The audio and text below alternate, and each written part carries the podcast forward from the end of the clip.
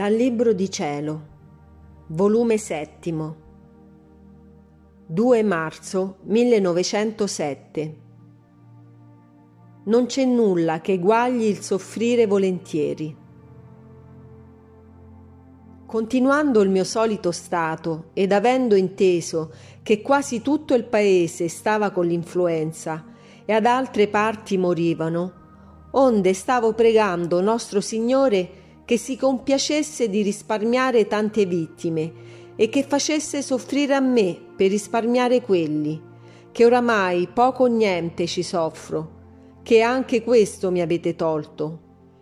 Mentre ciò dicevo, nel mio interno mi ha detto, Figlia mia, quando fu di me si disse che era necessario che morisse uno per salvare tutto il popolo.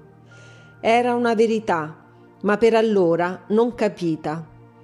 Così in tutti i tempi è necessario che soffra uno per risparmiare gli altri e questo uno, per essere accetto, deve esibirsi volontariamente e solo per amore di Dio e per amore del prossimo, soffrendo esso per risparmiare tutti gli altri. E il patire di questo non può equivalere al patire di tutti gli altri uniti insieme. Non c'è valore che regge.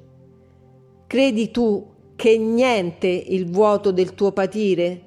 Eppure non è del tutto.